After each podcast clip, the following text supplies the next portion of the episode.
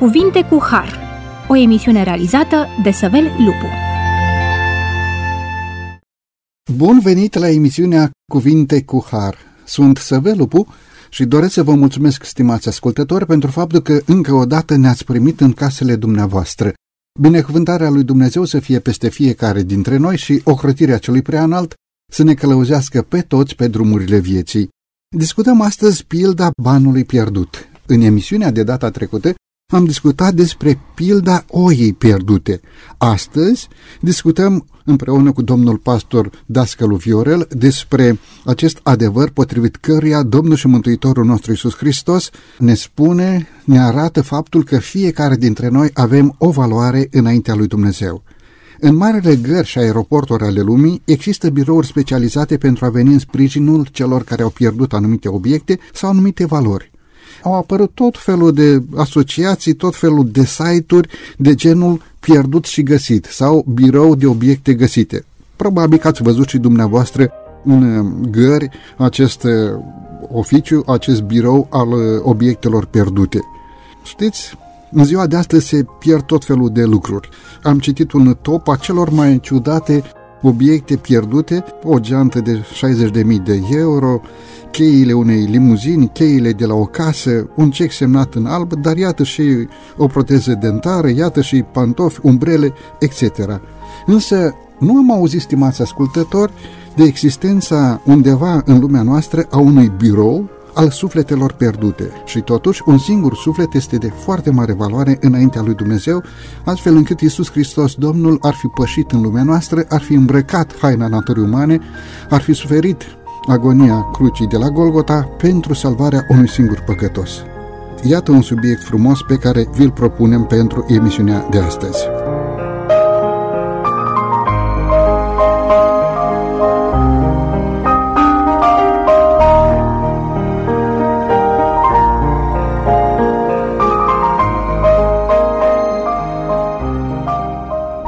Discutăm acest subiect frumos împreună cu domnul pastor Dascălu Viorel. Domnule pastor, bine ați revenit la microfonul emisiunii Cuvinte cu Har. Bun găsit din nou, Săvel, și bun găsit celor care ne ascultă. Stimați ascultători, dacă ne uităm un pic pe scara valorilor, în lumea noastră descoperim faptul că această scară parcă este răsturnată. Valorile sunt răsturnate. Pe primele locuri pe scara valorilor se află nu sufletele oamenilor, ci obiecte, fie diplome, fie titluri, câteodată chiar cei dragi sunt puși undeva mai la o parte, iar ambițiile personale sau dorințele personale parcă sunt lege. În acest context, Domnul și Mântuitorul nostru Iisus Hristos rostește cele trei pilde, pilda oii rătăcite, pilda banului pierdut și pilda fiului risipitor – Discutăm așadar astăzi despre valoarea banului pierdut. Domnule pastor, de ce credeți că acțiunea de căutare și găsire a sufletelor pierdute este de cea mai mare importanță pentru întreg cerul? Atunci când uh, Dumnezeu încă nu crease pe om, a făcut un plan. Și planul acesta, numit planul de salvare sau planul de mântuire, viza tocmai uh, situația în care Dumnezeu, în atot știința sa, a știut că omul va cădea și a făcut planul acesta de salvare. E foarte important ca un lucru în care ai investit, un lucru uh, care te-a costat ceva, un lucru pe care îl prețuiești, un lucru care are o valoare deosebită în locul tău, în cazul pierderii să aibă și o asigurare, între ghilimele așa cum avem uh, asigurare la mașină în caz de accident, Dumnezeu a făcut la fel un plan de asigurare pentru ca omul pierdut să fie găsit. Uh, dacă în cele trei parabole este ceva care merită cu adevărat subliniat, este faptul că Dumnezeu este nepărtinitor și Dumnezeu nu e nepăsător față de cel care se pierde. Dumnezeu este profund interesat de readucerea omului în starea în care a fost înainte de căderea în păcat. Fac o paranteză aici, chiar stăteam de vorbă cu cineva și îmi spunea de ce Dumnezeu nu ne-a aruncat? Dacă ne-am stricat, de ce nu ne-a aruncat? Putea să facă alții și am spus, asta e diferența între noi, oamenii și Dumnezeu. Noi un lucru pe care nu-l mai folosim, nu-l mai putem utiliza într-un anumit fel, ori îl aruncăm, ori îl uh, vindem, dacă pot să zic așa, la un preț mult mai mic decât cel inițial. Pe când Dumnezeu a spus așa, eu vreau să te consider în continuare copilul meu și vreau să te readuc acolo de unde ai căzut. Interesant este faptul că și prin pilda oii rătăcite și prin pilda banului pierdut, cât și prin pilda fiului risipitor, Dumnezeu ne asigură de faptul că noi oamenii, chiar pierduți fiind sau rătăciți fiind, avem valoare înaintea Tatălui nostru Ceresc. Și Dumnezeu nu se dezice de noi când, poate ca oaia rătăcită, pierdem drumul, nu știm să ne mai întoarcem și ne așteaptă o soartă tragică. Chiar atunci Dumnezeul nostru, în Isus Hristos Domnul, ne-a căutat până când, într-o bună zi, ne-a găsit și ne-a luat pe umăr și ne-a dus acasă. Deci a continuat această căutare până când toată acțiunea s-a finalizat cu succes. Dacă pilda oi rătăcite vizează pe cei pierduți, zdrobiți de greutăți, de ispite, care își dau seama că s-au înstrăinat de Dumnezeu, însă nu au puterea să se întoarcă singuri în casa părintească, ei bine, pilda banului pierdut are în vedere pe cei care sunt pierduți înăuntru, în casă. Da?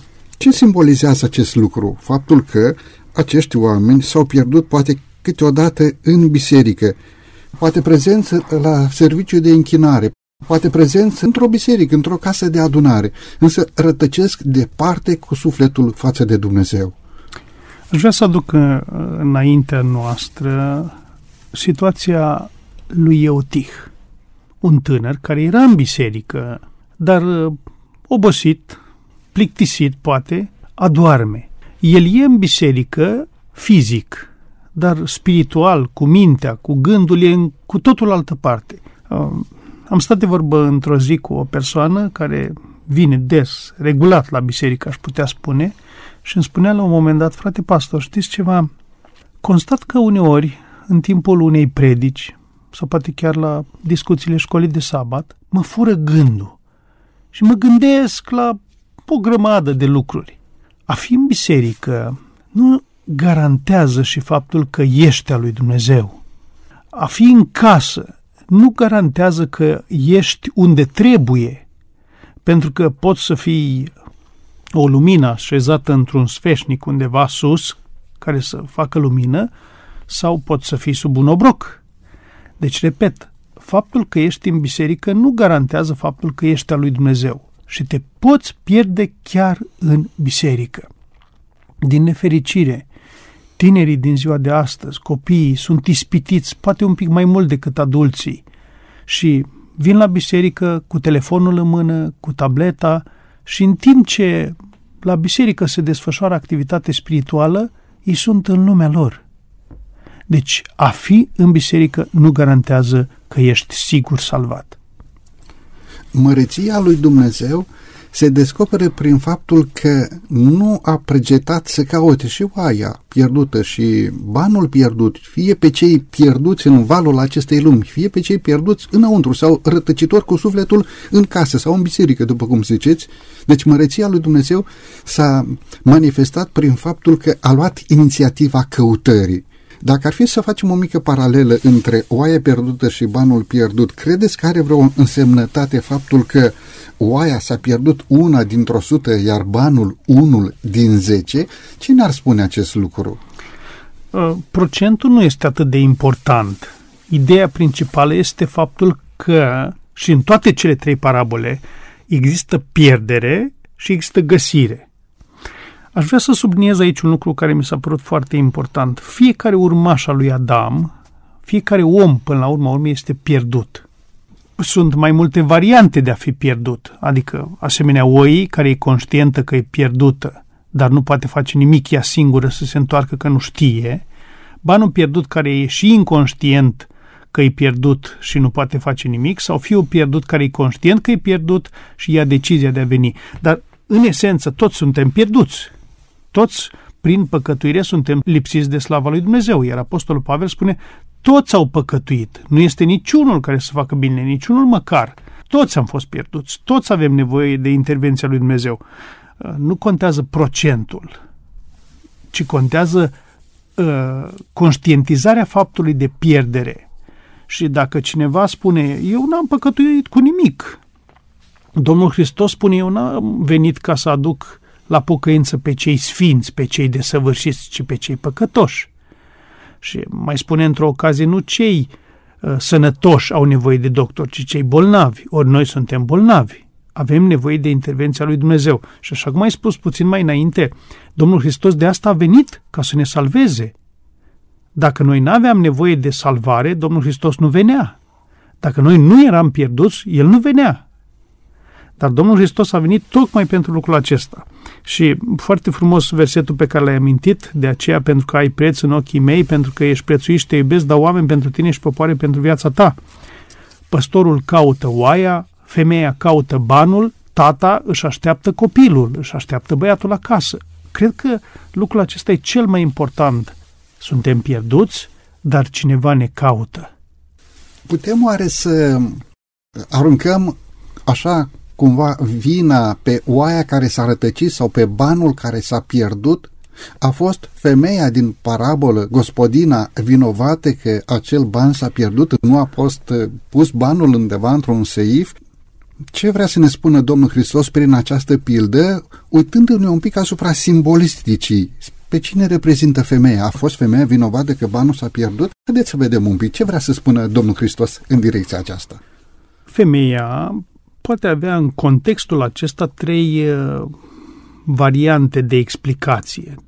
În uh, Sfânta Scriptură, în general, femeia este asociată cu biserica și de obicei mergem pe această explicație.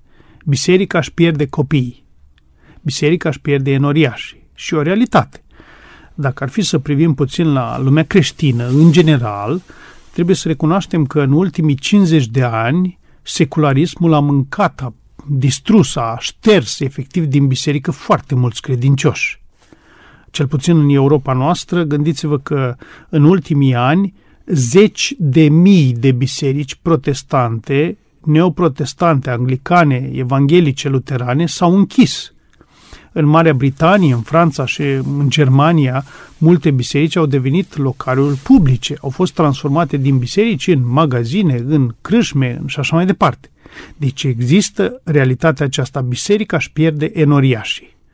A doua situație pe care vreau să subliniez, femeia poate fi aici familia. Familia își pierde un copil, nu din punct de vedere fizic, ci din punct de vedere spiritual. Lipsa educației, lipsa supravegherii, a responsabilității, o să revin asupra acestui fapt puțin mai târziu, poate să facă o familie să piardă pe cineva. Și e dureros uitați-vă, în biserici de câte ori sunt uh, persoane, mame în mod special, care spun, Doamne, te rog și pentru copiii mei care s-au îndepărtat de tine. E o realitate. Și al treilea aspect, uh, în contextul acesta, dacă mergem puțin mai adânc, uh, am putea să vorbim despre conducători, despre cei care au responsabilitatea de a supraveghea, de a avea grijă de cei care sunt în grija lor. Repet, în principal e vorba de biserică, în mod special putem vorbi de familie și, nu în ultimul rând, despre conducători care uh, nu mai au grijă de cei care le-au fost încredințați. Uh, în spatele acestor trei uh, simboluri, de fapt îl vedem pe Duhul Sfânt. Nu el este vinovat când cineva se pierde. Și în toate cele trei cazuri, dacă am fi mai adânc implicați, am înțelege că, de fapt, pierderea este dată de o neglijență, pierderea este dată de o necunoaștere și o să revin asupra acestui lucru puțin mai târziu pentru că uh, vreau ca să vedem aceste cauze reale. Dar în contextul acesta, răspunsul la întrebare, femeia poate fi biserica, poate fi familia sau poate fi conducătorul. Există aici un gând pe care Domnul Hristos dorește să ne-l transmită și anume faptul că noi toți suntem responsabili de pierderea unor valori pe care Dumnezeu nu și le dorește pierdute, ci și le dorește înapoi în staul sau banul în seip sau fiul rătăcitor și îl dorește acasă. Ba mai mult aș vrea să continui ideea pe care ai spus-o, poate fi și o responsabilitate individuală cu privire la noi, adică eu însumi mă pot pierde fără să fie vinovat altcineva. De ce spun lucrul acesta? Pentru că, în general, suntem ispitiți să aruncăm responsabilitatea. Și lucrul acesta nu este corect. Adică dacă eu am fost neglijent și m-am pierdut, nu-i vina altcuiva. Și uh, cred că lucrul acesta ar trebui subliniat. Noi suntem niște valori, Dumnezeu ne-a atribuit valoarea, am vorbit mai înainte despre lucrul acesta, dar noi suntem responsabili unde suntem. Dacă eu nu sunt unde trebuie, când trebuie, sunt pierdut pentru un timp sau pentru totdeauna. Domnule pastor, mulțumesc tare mult. E momentul să avem aici o scurtă pauză muzicală, după care ne vom întoarce la microfonul emisiunii Cuvinte cu Har.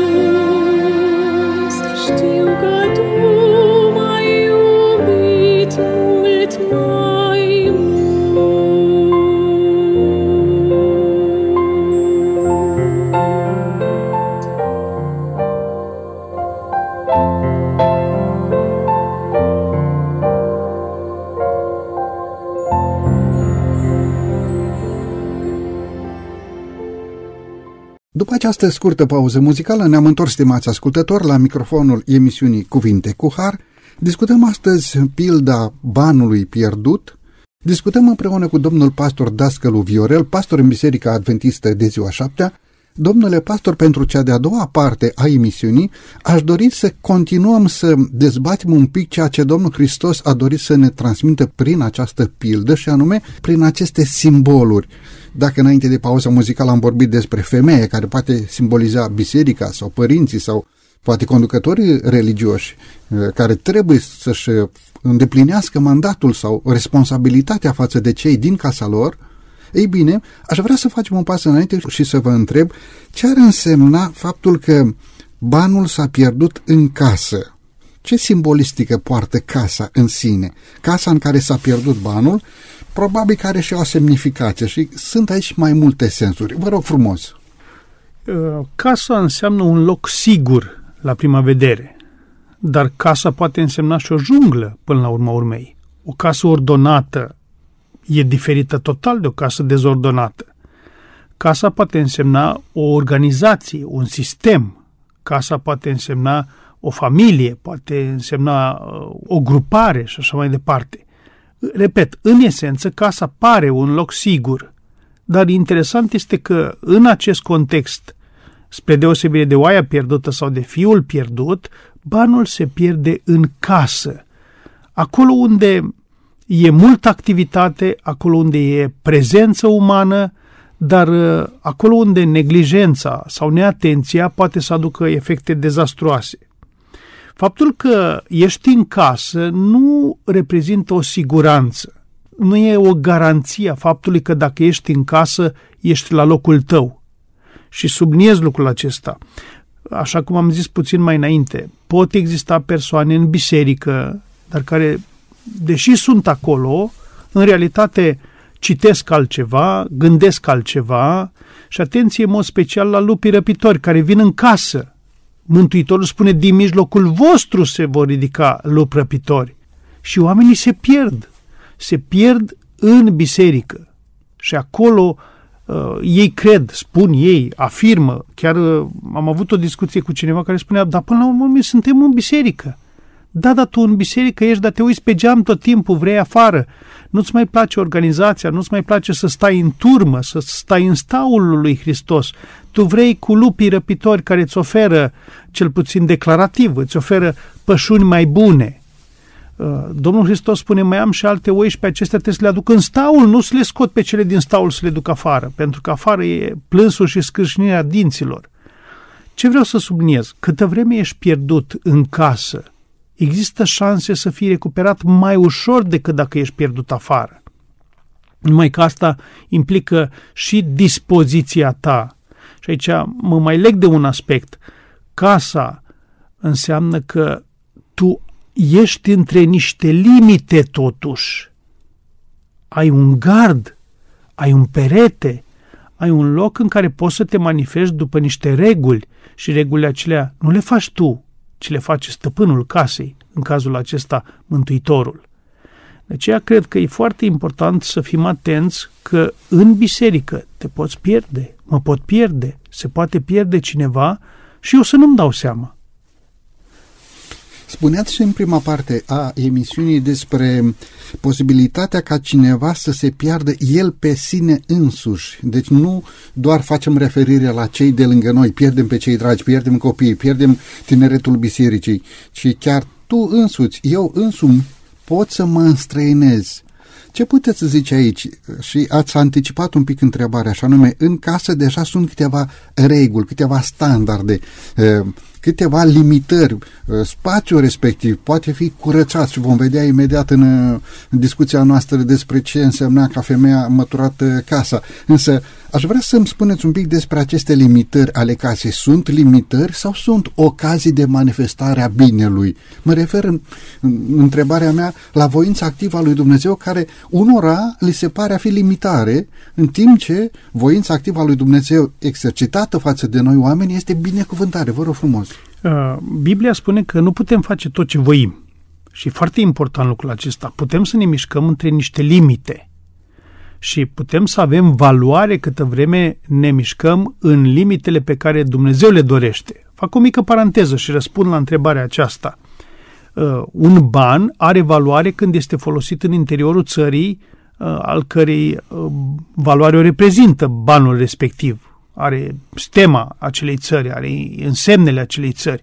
Eu, de exemplu, dacă mă duc cu leu în Japonia și zic că vreau să cumpăr și eu o ceapă cu un leu, și se uită japonezul la mine și zice, păi stai, dar la noi nu e uh, leul, e ienul. Așa e și din punct de vedere spiritual. Există niște reguli în casă, regulile acelea sunt uh, stabilite de către Dumnezeu și eu nu mă pot mișca, nu pot face altfel decât spune Dumnezeu. Eu nu pot schimba regulile. Dau un alt exemplu. Sunt pe stadion și eu vreau să joc fotbal după regulile mele, dar arbitru spune, nu, nu, nu, pare rău, nu poți să joci fotbal după regulile tale. Există niște reguli stabilite și noi jucăm după reguli oficiale. Așa e și în biserică. În biserică nu poți să te joci cum vrei tu. Nu vii și dai explicațiile pe care le vrei tu. Nu vii și aplici Biblia cum vrei tu există niște reguli pe care le-a stabilit Dumnezeu și prin Duhul lui Dumnezeu care lucrează în biserică, suntem implicați și obligați să respectăm aceste reguli. Și mai este încă un aspect. Banul rămâne în uh, valoare și este în vedere atâta vreme cât este utilizat. Câtă vreme nu-l folosești, îl pierzi. Nu mai știi, bă, dar pe unde ai fi pus lucrul respectiv? Știți că și noi acasă avem lucruri pe care le folosim zilnic sau de câteva ori pe zi și acelea foarte greu le pierdem. Dar avem lucruri pe care le folosim extrem de rar și atunci e mai ușor să le pierdem pe acelea. Sunt acoperite de alte lucruri care vin puse deasupra și așa mai departe. Așa e și spiritual. Un om care e implicat în activitățile bisericii, care face cum spune Dumnezeu, e mai greu între ghilimele de pierdut decât cel care stă în ultima bancă și totdeauna comentează, critică și zice nu-mi place în biserică, eu aș fi vrut afară, că e mai bine, mi-ar fi plăcut alte reguli sau stabilesc ei reguli.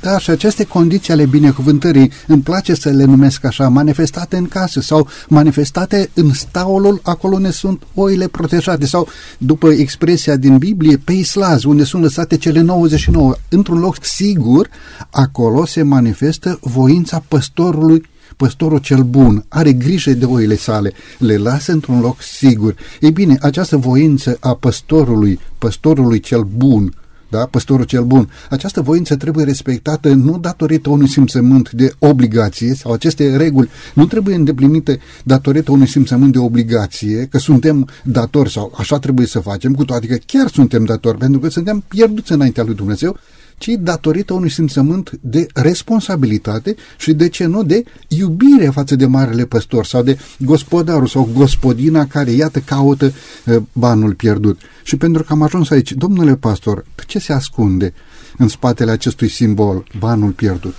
Banul pierdut este o valoare în sine sau valoare prin utilizare. În mod special, în utilizare, banul capătă o valoare. Câtă vreme nu îl folosești într-un schimb, banul își pierde valoare. Dar în contextul acesta, vorbind spiritual, indiferent de cât de gros e praful așezat pe acest ban sau lucrurile care au căzut peste acest ban, poate fi o haină, poate fi o carte, poate fi uh, un alt obiect care s-a așezat peste ban și la acoperă, banul este ban, el nu-și pierde valoarea el rămâne acolo unde este totuși un ban. Și în momentul în care l-ai căutat, l-ai recuperat, poți să-l folosești. În contextul acesta, spiritual vorbind, orice om are o valoare. Fie că este în biserică, el la amvon predică, fie că este în spatele bisericii și se uită pe telefon sau eu mai știu ce face, sau chiar dacă este în afara bisericii, el are o valoare. Valoarea este dată de sângele Mântuitorului. Pentru fiecare om, Hristos a murit și este echivalentă valoarea omului cu jertfa Domnului Hristos. Într-un anumit sens, noi suntem egali ca valoare cu Hristos. Lucrul acesta trebuie să ne conștientizeze că uh, trebuie să-i tratăm pe cei de lângă noi ca fiind valori. Apostolul Iacov spune că dacă intră în biserica voastră un om îmbrăcat cu o haină strălucitoare, cu un inel de aur, voi ziceți, o, poftim în față, vă rugăm frumos, dumneavoastră sunteți o valoare deosebită, dar dacă intră și un sărac îmbrăcat prost, voi zice, stai acolo în spate. Înaintea lui Dumnezeu nu există acest sistem omenesc părtinitor de evaluare. Înaintea lui Dumnezeu, repet, toți avem aceeași valoare. Și Dumnezeu vrea ca să fim toți utilizabili revenind la femeie, de aceea femeia caută banul, pentru că știe că banul acela are o valoare și probabil că în contextul acela, nu știm, noi uh, ne dăm cu presupusul în multe situații, dar probabil că femeia a avut nevoie la un moment dat de toți banii pe care îi avea în casă, ori să facă o achiziție, ori să plătească o datorie, ori ca să fie sigură că are banii uh, aceia pentru vremuri speciale sau puteau să reprezinte o zestre, puteau să reprezinte ceva primit de la părinți sau un cadou special și așa mai departe. Deci, uh, banul trebuie să fie la locul lui și subliniez lucrul acesta. Omul trebuie să fie la locul lui. Dumnezeu ne-a așezat într-un loc, ne-a dat o responsabilitate, ne-a dat o valoare și acolo trebuie să fim unde ne așteaptă Dumnezeu.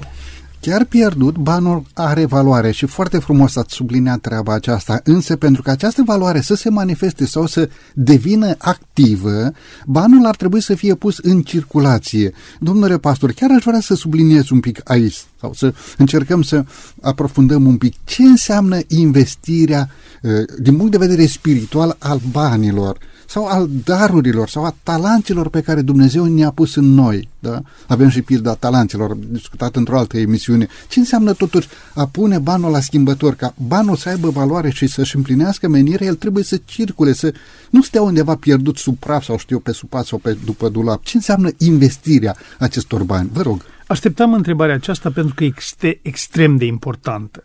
Așa cum ai spus, valoarea unui ban este dată de utilizarea sa. Valoarea unui om în ochii lui Dumnezeu este dată de implicarea în planurile și în misiunea pe care o dă Dumnezeu. Fie că este vorba de altul, fie că este vorba de mine, în biserică fiecare avem responsabilitatea noastră.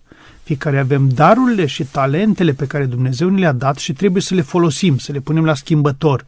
Noi suntem valoare prin creațiune și prin răscumpărare, dar valoarea noastră crește, aș putea spune, prin utilizare, prin implicare. Concret, sunt invitat la biserică să fac o anumită treabă și spun nu vreau. Eu în momentul acela m-am devalorizat voluntar.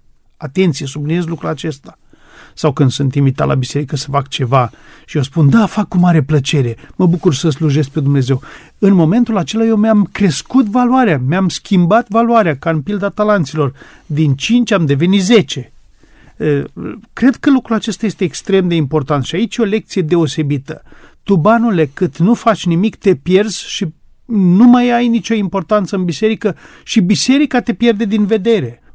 Dar Dumnezeu ne-a pus pe fiecare să facem câte ceva în măsura darurilor și a talentelor care ne le-a încredințat. Aceasta este responsabilitatea noastră.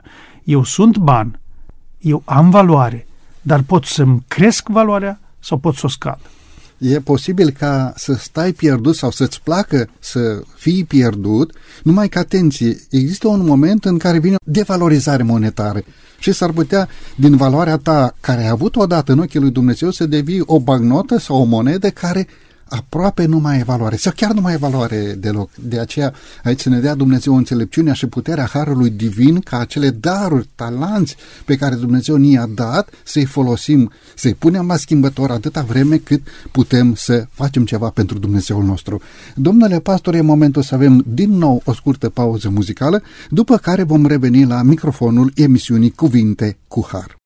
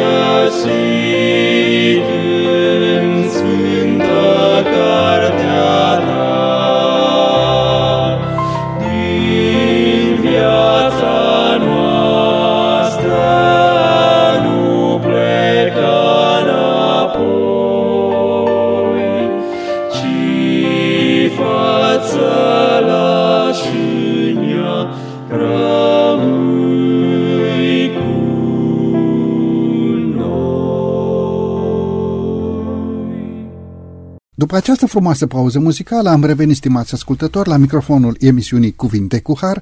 Discutăm astăzi despre pilda banului pierdut. Discutăm împreună cu domnul pastor Dascălu Viorel. Domnule pastor, pentru cea de-a treia parte a emisiunii, Aș dori să mergem înainte cu aceste simboluri pe care Domnul Hristos ne le-a spus. Uh, femeia care a pierdut banul, casa unde s-a pierdut banul, banul pierdut, iată și lumina aprinsă.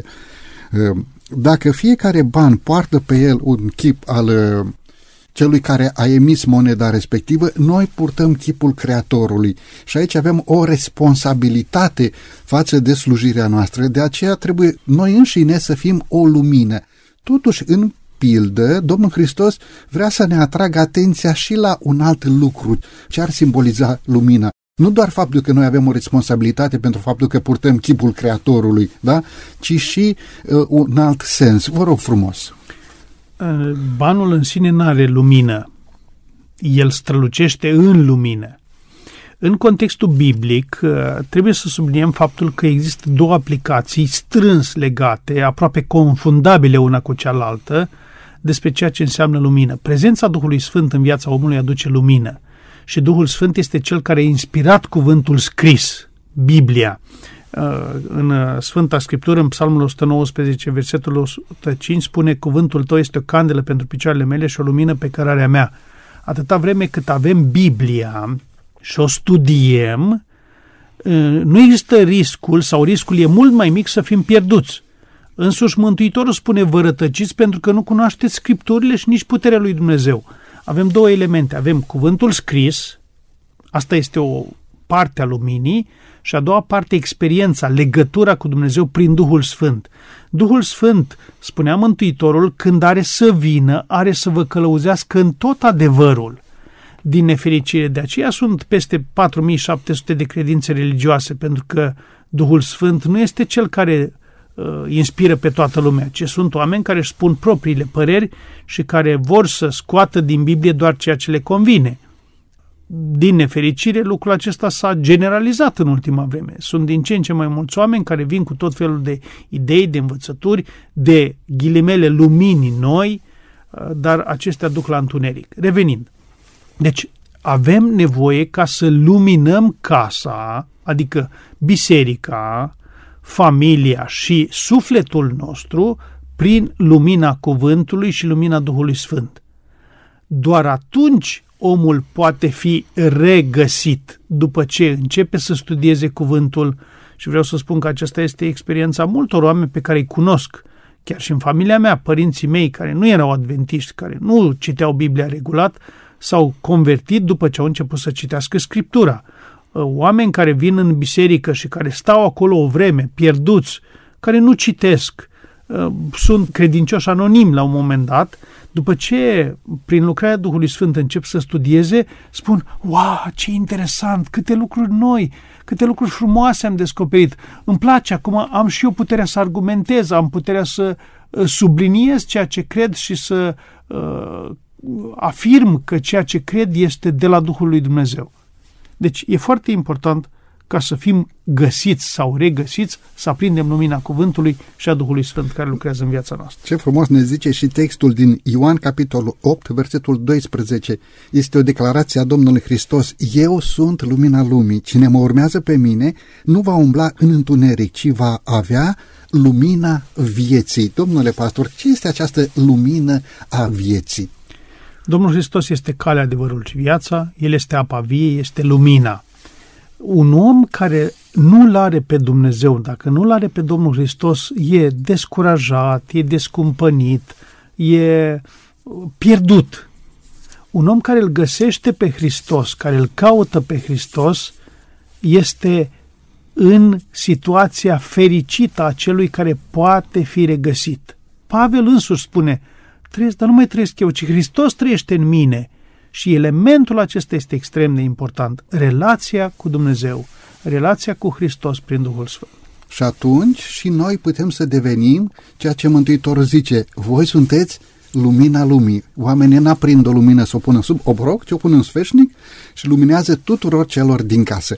Domnule pastor, vedem că Domnul Hristos ține să prezinte un amănunt în această parabolă și putea să sară peste treaba aceasta, dar nu sară. Zice că femeia sau gospodina aprinde lumina, da? am înțeles ce este lumina, și face un lucru, mătură casa. Mântuitorul putea să treacă direct, aprinde lumina și găsește banul. Da? Și pilda era întreagă și așa, adică învățătura ne era dată că Dumnezeu iubește pe ai săi până la capăt, dar zice totuși că aprinde lumina și mătură casa. Are vreo relevanță acest, acest amănunt, mătura, femeia mătură casa? Sigur. Degeaba vorbim despre lumină care vine, aș putea spune cumva, fără vreun efort. Lumina vine, tu doar o pui unde trebuie, dar ea este. Pe când a mătura înseamnă acțiunea mea pe care Dumnezeu mi-o cere. Apostolul Pavel spune să o rupem cu păgânătatea, să o rupem cu stilul de viață din trecut, schimbarea de care avem nevoie, să măturăm aluatul cel vechi, fățărnicia, șmecheria, ă, lipsa dependenței noastre de Dumnezeu. Harul ne învață să trăim în veacul de acum cu evlavie, cu cumpătare. Și acum vreau să subliniez câteva lucruri. Atunci când mături, poate să apară un disconfort. Trebuie să te apleci, trebuie să te chinui, trebuie să te bagi pe sub pat, prin locurile ascunse. E o muncă, e grea uneori. Mai ales atenție mare în locurile cele mai ascunse. Noi de obicei facem curățenia de suprafață, dar în adâncul inimii noastre sunt păcate pe care numai noi le știm și Dumnezeu. Nu le știe nimeni altcineva. Acolo eu trebuie să mătur. Al doilea dezavantaj, în afară de efortul fizic și disconfort, este problema prafului. Când mături, apare praful și praful acesta te poate deranja, poți strănuta, poți avea o alergie, dar n-ai cum să te curățești dacă nu înlături acest praf, această mizerie, această uh, abatere de la adevăr. Înaintea lui Dumnezeu trebuie să fim curați ca să strălucim, să fim văzuți. O monedă acoperită de praf este la fel cu o scândură acoperită de praf, pentru că nu se vede diferența. Când ai măturat, abia atunci se vede că moneda strălucește în lumină, pentru că e metal, spre deosebire de podea, de scândură care nu strălucește în lumină. De aceea Dumnezeu cere să măturăm. Și vreau să citesc aici un gând inspirat care mi se pare foarte interesant. Biserica creștină se curățește și lucrarea este curată atunci când este mișcată de Duhul Sfânt. Dacă noi nu trăim în conformitate cu cuvântul lui Dumnezeu și nu suntem schimbați prin puterea lui Dumnezeu, lucrul acesta nu are nici o importanță asupra noastră. Cred că viața noastră e o viață în care praful de multe ori s-a așezat pe obiceiurile noastre spirituale, adică uneori nu mai studiem, uneori nu ne mai rugăm, uneori nu mai mergem la biserică și asta e praful care trebuie măturat. Apucă-te de studiat din nou, apucă-te de rugăciune, mergi la biserică, implică-te în viața bisericii și prafurile acestei lumi vor dispărea. De aceea, repet, casa trebuie măturată. Casa mea, a sufletului meu, a inimii mele trebuie măturată în profunzime pentru ca Duhul Sfânt să poată să fie acolo în plinătatea Lui. Mătura îndeplinește o lucrare foarte specifică pe care nu prea poate să o îndeplinească un aspirator cât de performant ar fi. De ce? Pentru că fie mătura, fie aspiratorul trebuie să fie purtată de cineva. Da? Și nu poți tu să faci curat în casa altuia dacă nu ai curat în inima ta. Apropo de chestia asta, parabola cu bârna și cu paiul. Nu poți să scoți paiul din ochiul cuiva dacă nu-ți rezolvi problema bârnii din ochiul tău. Asta înseamnă să faci curat. Cred că acest lucru a dorit Domnul Hristos să ne spună prin faptul că femeia, gospodina, aprinde lumina și apoi ia și mătură toată casa. Ne zice Mântuitorul că după găsirea banului, vecina își cheamă suratele, cheamă pe celelalte femei și declară o sărbătoare a bucuriei. Ce, ce simbol e aici? Ce adevăr se ascunde sub acest simbol? Vreau să citesc un gând inspirat din autoarea Ellen White, Mărturii, volumul 2, pagina 100. Superb acest paragraf. Când a găsit banul de argint și a chemat prietenii și vecinii la oaltă zicând, bucurați-vă împreună cu mine, căci am găsit drahma pe care o pierdusem. Tot așa se spune că este bucurie înaintea îngerilor lui Dumnezeu pentru un singur păcătos care se pocăiește. Dacă îngerii lui Dumnezeu se bucură pentru cei greșiți, care își văd relele și le mărturisesc, întorcându-se de la tovărășia fraților lor răi, cu cât mai mult ar trebui urmașii lui Hristos care greșesc și ei și care au nevoie în fiecare zi de iertarea lui Dumnezeu și a fraților lor să simtă bucurie la întoarcerea unui frate sau unei surori care a fost înșelată de sofismele lui satana și care a urmat o cale greșită și a suferit din pricina aceasta. Deci îngerii se bucură și noi trebuie să ne bucurăm. Femeia care își cheamă vecinii, vecinii înseamnă ceilalți membri ai bisericii, care trebuie să se bucure împreună cu, fa- cu femeia. Pot, uh, poate să însemne vecinul și prietenul meu, celălalt din familie, soțul, soția, părinți, copii care trebuie să se bucure împreună cu noi. Așa cum uh, un obiect pierdut uh, aduce o bucurie în viața mea, în inima mea, și spun multora, am pierdut buletinul, dar să știi că l-am găsit. Și vezi că ceilalți zic, oh, ce bine că l-ai găsit, se bucură împreună cu tine. Cu atât mai mult pentru un suflet care este atât de drag lui Dumnezeu, trebuie să ne bucurăm și ne bucurăm împreună. Domnule pastor, mulțumesc tare mult. Ne apropiem cumva de încheierea acestei emisiuni. Totuși n-aș dori să sărim sau să pășim peste o anumită întrebare. Poate chiar în acest moment cineva ne ascultă la un radio. Un om care e conștient că a fost cândva o valoare, slujea în biserică, slujea în comunitate, sub o oarecare formă de a sluji înaintea lui Dumnezeu, dar datorită unor patim s-a înstrăinat și și-ar dori întoarcerea, dar nu mai are putere. Poate datorită unor patimi a fost uh, renegat de familie, poate copiii l-au părăsit sau soțul, soția au plecat de acasă, însă el și-ar dori întoarcerea. Ce ați sfătui o astfel de persoană? Mai este speranță, mai este nădejde, mai este har pentru un astfel de om care și-ar dori întoarcerea, dar nu are putere pentru acest pas? Vă rog frumos. Sunt două lucruri pe care aș vrea să le subliniez. Dragul meu, ascultător, să știi că cineva te caută. Dacă nu un om, te caută sigur Dumnezeu. Și Dumnezeu va mătura tot ceea ce este praf pe tine. Va da deoparte viciile, obiceiurile nepotrivite pe care le ai, uh, lucrurile care te împiedică să strălucești. Dumnezeu va mătura lucrul acesta. Poate că o persoană dragă pe care o cunoști va veni și îți va spune, hai întoarce-te. Nu refuza aceste chemări. Și vreau să spun un lucru. Câtă vreme ai fost căzut pe podea în praf, cineva ți-a tot șoptit la ureche, vezi, nu mai ai nicio valoare. Să știi că acele voci au fost vocile diavolului. Dar Dumnezeu spune, tu ai valoare în ochii mei, te prețuiesc. De aceea, întoarce-te, întoarce-te la mine cât mai repede. Și al doilea lucru pe care vreau să subliniez, câtă vreme există har, există har și pentru tine. Câtă vreme mai există timp pentru pocăință, există timpul acela și pentru tine. Și dacă ai o mică dorință, o brumă de dorință de a te întoarce la Dumnezeu, să știi că acolo e lucrarea Duhului Sfânt și întoarce-te. Mulțumim lui Dumnezeu pentru această dragoste divină. Mulțumim pentru faptul că Tatăl nostru Ceresc întotdeauna a lăsat ușa deschisă, ușa pentru întoarcere, ca și în pilda fiului risipitor, bătrânul tată, gospodarul casei, petrecea zi și nopți pe câmp așteptându-și fiul. Acesta este Tatăl nostru Ceresc, binecuvântat să fie numele. Domnule pastor, mulțumesc tare mult pentru prezența dumneavoastră în emisiune. Mulțumesc și eu. Binecuvântarea lui Dumnezeu să fie peste slujirea și peste familia dumneavoastră. Stimați ascultători, din toată inima doresc să vă mulțumesc pentru faptul că timp de 50 de minute ne-ați primit din nou în casele dumneavoastră. Bunul Dumnezeu să vă călăuzească pe toți!